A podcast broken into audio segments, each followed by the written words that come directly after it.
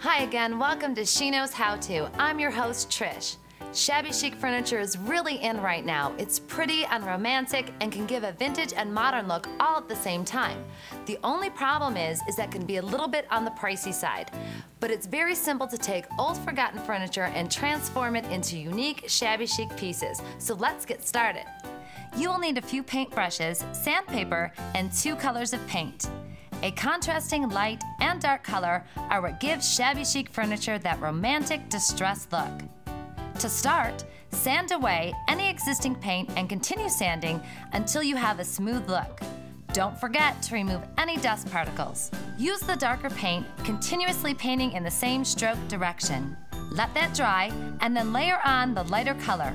Now, to be on the safe side, you should usually wait about 48 hours. While painting, make sure your strokes go in the opposite direction. When the second color has dried, use a sandpaper to create a distressed look. Sand around the edges and drawers for a natural wear and tear look. That's all you have to do. Save your money, grab your grandmother's old dresser, and create custom shabby chic furniture you've been looking for. See you next time.